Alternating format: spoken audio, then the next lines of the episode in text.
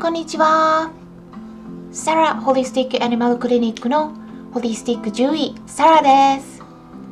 本ラジオ番組ではペットの一般的な健康に関するお話だけでなく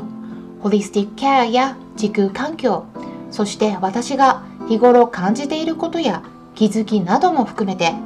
様々な内容でお届けしております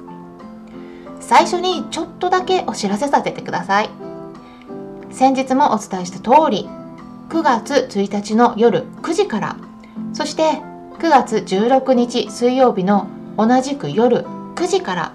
スタンド FM にてライブ配信を行う予定です、えー、この放送が ある時はもう9月1日は過ぎてしまっているかもしれませんが16日も開催しますので、えー、ぜひご参加いただければと思うんですが概要欄に情報を載せておきますので興味のある方はぜひそちらも聞いてみてください。さて今回は YouTube と音声配信アプリそれぞれについて気づいたことをお話ししていきたいと思います。結論を先に言ってしまいますと YouTube と音声アプリそれぞれ使っている中で特に音声アプリの中でもヒマラヤとラジオトークスタンド FM それぞれ求められているものニーズといったものや視聴者のタイプが違う印象を受けているんです。どういうふうに違うのか具体的にお伝えしていきたいと思います。まず私は YouTube を今年の5月に始めてからずっとそれだけを利用していたんですが8月に入ってから音声アプリもどうなのかなと思って気軽にスタートしてみました。音声アプリもいろいろありますよね。まあそれでね迷ったんですよね最初。でも、うん、正直にお伝えしてしますとあのスタンド FM は避けてました。なぜか理由としてはなんかね一回インストールして試したんですが起動がすっごくぎこちなかったっていうことが挙げられますそれできちんと配信できるのかが不安になりました皆さん使っている方の画面とかどうですかね？私の場合インストールしてから最初のトップページをスクロールするだけで画面がガタガタしてきたんでアンインストールしてで再びインストールし直して試してみたんですがまた同じ感じだったんでもうねあの再びアンインストールしてしまいました。いろいろと音声アプリに関する記事を読んだりしてでヒマラヤは中国で規模が大きいみたいだし安定していていいのかなと思ってウェブサイトも直接見てみました。でそしたら Spotify のようにもうねたくさんの番組があって内容がすごく充実していたのででそこから始めました。ただ私は海外の携帯使っていて全部英語になっているのでなんかそのせいで私だけなのかもしれないんですがアプリをインストールすると全部英語で日本語がなかったので英語が苦手な方にとってはもしかしたらなんか少し避けられる要因になってしまうかもしれないです。でそれでヒマラヤを使い始めた直後かほぼ同じくらいのタイミングに、えー、ラジオトークもスタートさせたっていうところなんですね。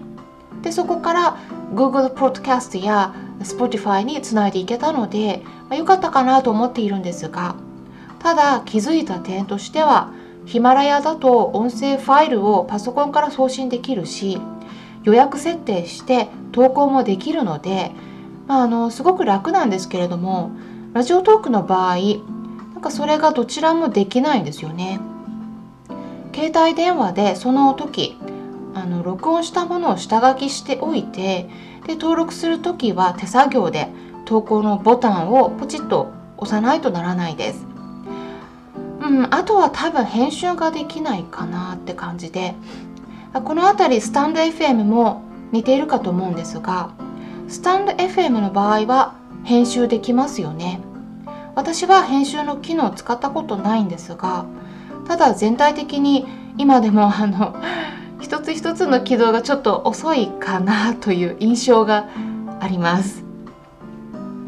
インストールし直して今はそのまま使っているんですがねやっぱりあの時々スクロールしても動きが遅かったり他の方の配信を流している時でも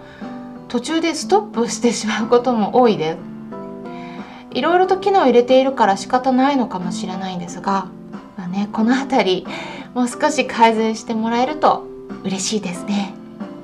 私としては音声ファイルをパソコンから投稿できるようにして予約設定できるようになるとすごく助かります。ただスタンド FM の場合はライブ配信機能がついているので、うん、ここのポイントがすごく高いですね。音声配信アプリのメインとしてはヒマラヤ、ラジオトーク、スタンド FM の3つを利用しているんですがその中でも視聴者さんとのやり取りが一番多いのはスタンド FM ですね。ヒマラヤだとどなたがフォロワーになってくださっているかあのあと誰がいいねボタンをクリックしてくれたのかがわからないです。ラジオトークも同じような感じでいいねボタンをクリックしてくれていても誰がクリックしてくれているのかが分かりにくくなっています、うん、あとは視聴者の雰囲気も違いますねラジオトークの方だと、えー、登録する時に最初に興味のあるトピックスを選ぶ画面があるんですが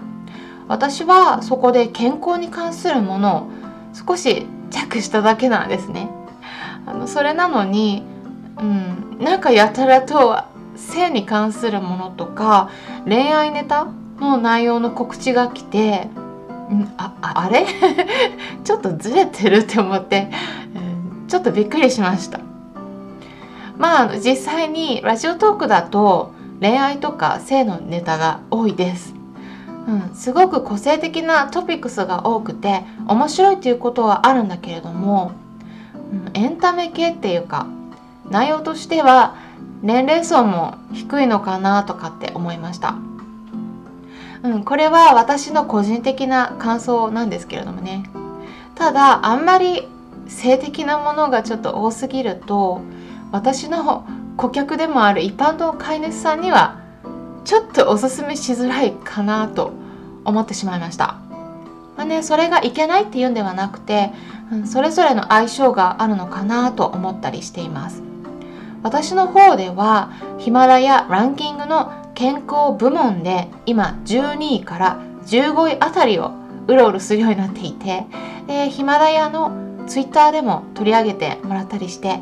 すごく嬉しく感じているところです。ありがとうございます私が今まで YouTube チャンネルで公開していたコンテンツ